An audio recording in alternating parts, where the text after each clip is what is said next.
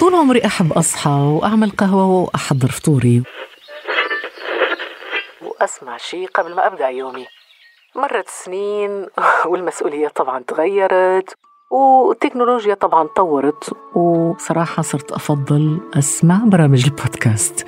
لأنه في كتير من المرات برامج البودكاست بتكون ممتعة ومفيدة. وأنا أقدر أسمعها في أي وقت وفي أي مكان. بس من وقتها وأنا بصراحة بسأل نفسي ليش ما فيش بودكاست عربي يومي؟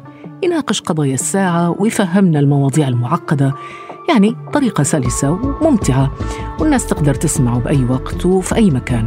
لحد ما عرفت أنه الجزيرة بتحضر لمشروع بودكاست يومي فقلت خديجة لازم تكوني جزء من هذا البودكاست. وهذه قصة بودكاست بعد أمس.